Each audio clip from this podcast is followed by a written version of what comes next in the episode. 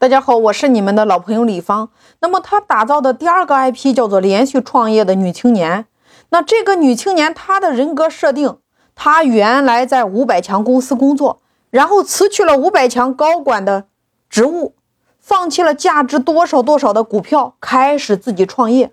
那这个女青年呢，非常上进，正能量，特别讲究，有品位，还爱运动，颜值非常好。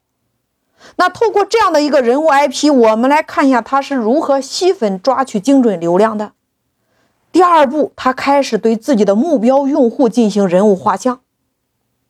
第一个，他需要的群体叫做年轻女性；第二个，他需要的群体叫做单身女性。那为什么是单身女性？因为如果她有男朋友，她要花八百块钱今天来买这款减肥茶，她的男朋友在她做决定的时候会影响她。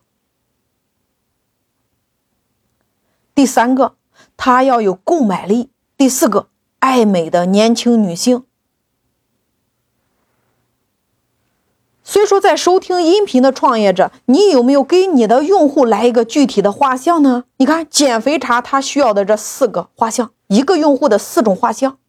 当你有了清晰的画像之后，接下来你就要思考，我的帝王应该在哪儿布局呢？他微信上要成交，前提是你得有源源不断的好友进来呀。于是呢，他想到了一个平台，这个平台叫做五八同城。大家来想一下，在五八同城上最火的信息是哪几个？第一个是不是招聘信息？第二个是不是租房信息？接下来他做了一个动作。他在五八上发布了一条这样的信息，在金水区某某某地段有一个一个两房一厅的，租金五千块钱，然后现在有一个次卧一千块钱要出租，但是呢，他的要求是，因为我是一个独立的女性，我自己一个人租了这样的一个房子，我住不完，我需要有一个跟我一样的年轻女性。单身成为室友。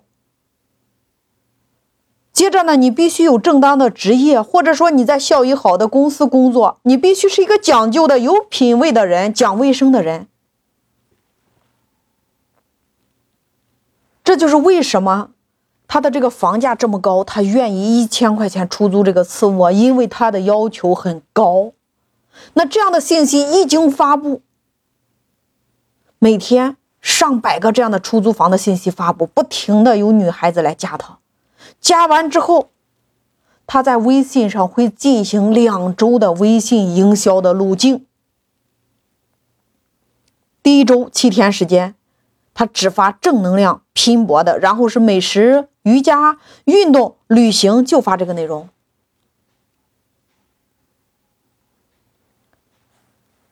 在这个时候，五八上一加这个 IP 的微信号，对方开始咨询房子的事情。他首先先告诉对方，这会儿我比较忙，一个半小时之后我再给你回复。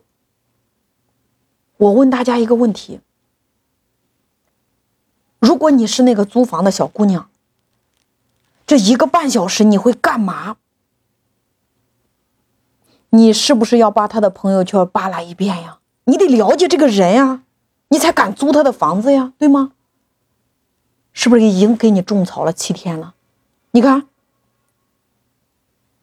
你一看他的朋友圈这么牛，你一般不会删，因为这个人他是一个意见领袖型创业者。接着这个 IP 就会影响这个女孩子七天。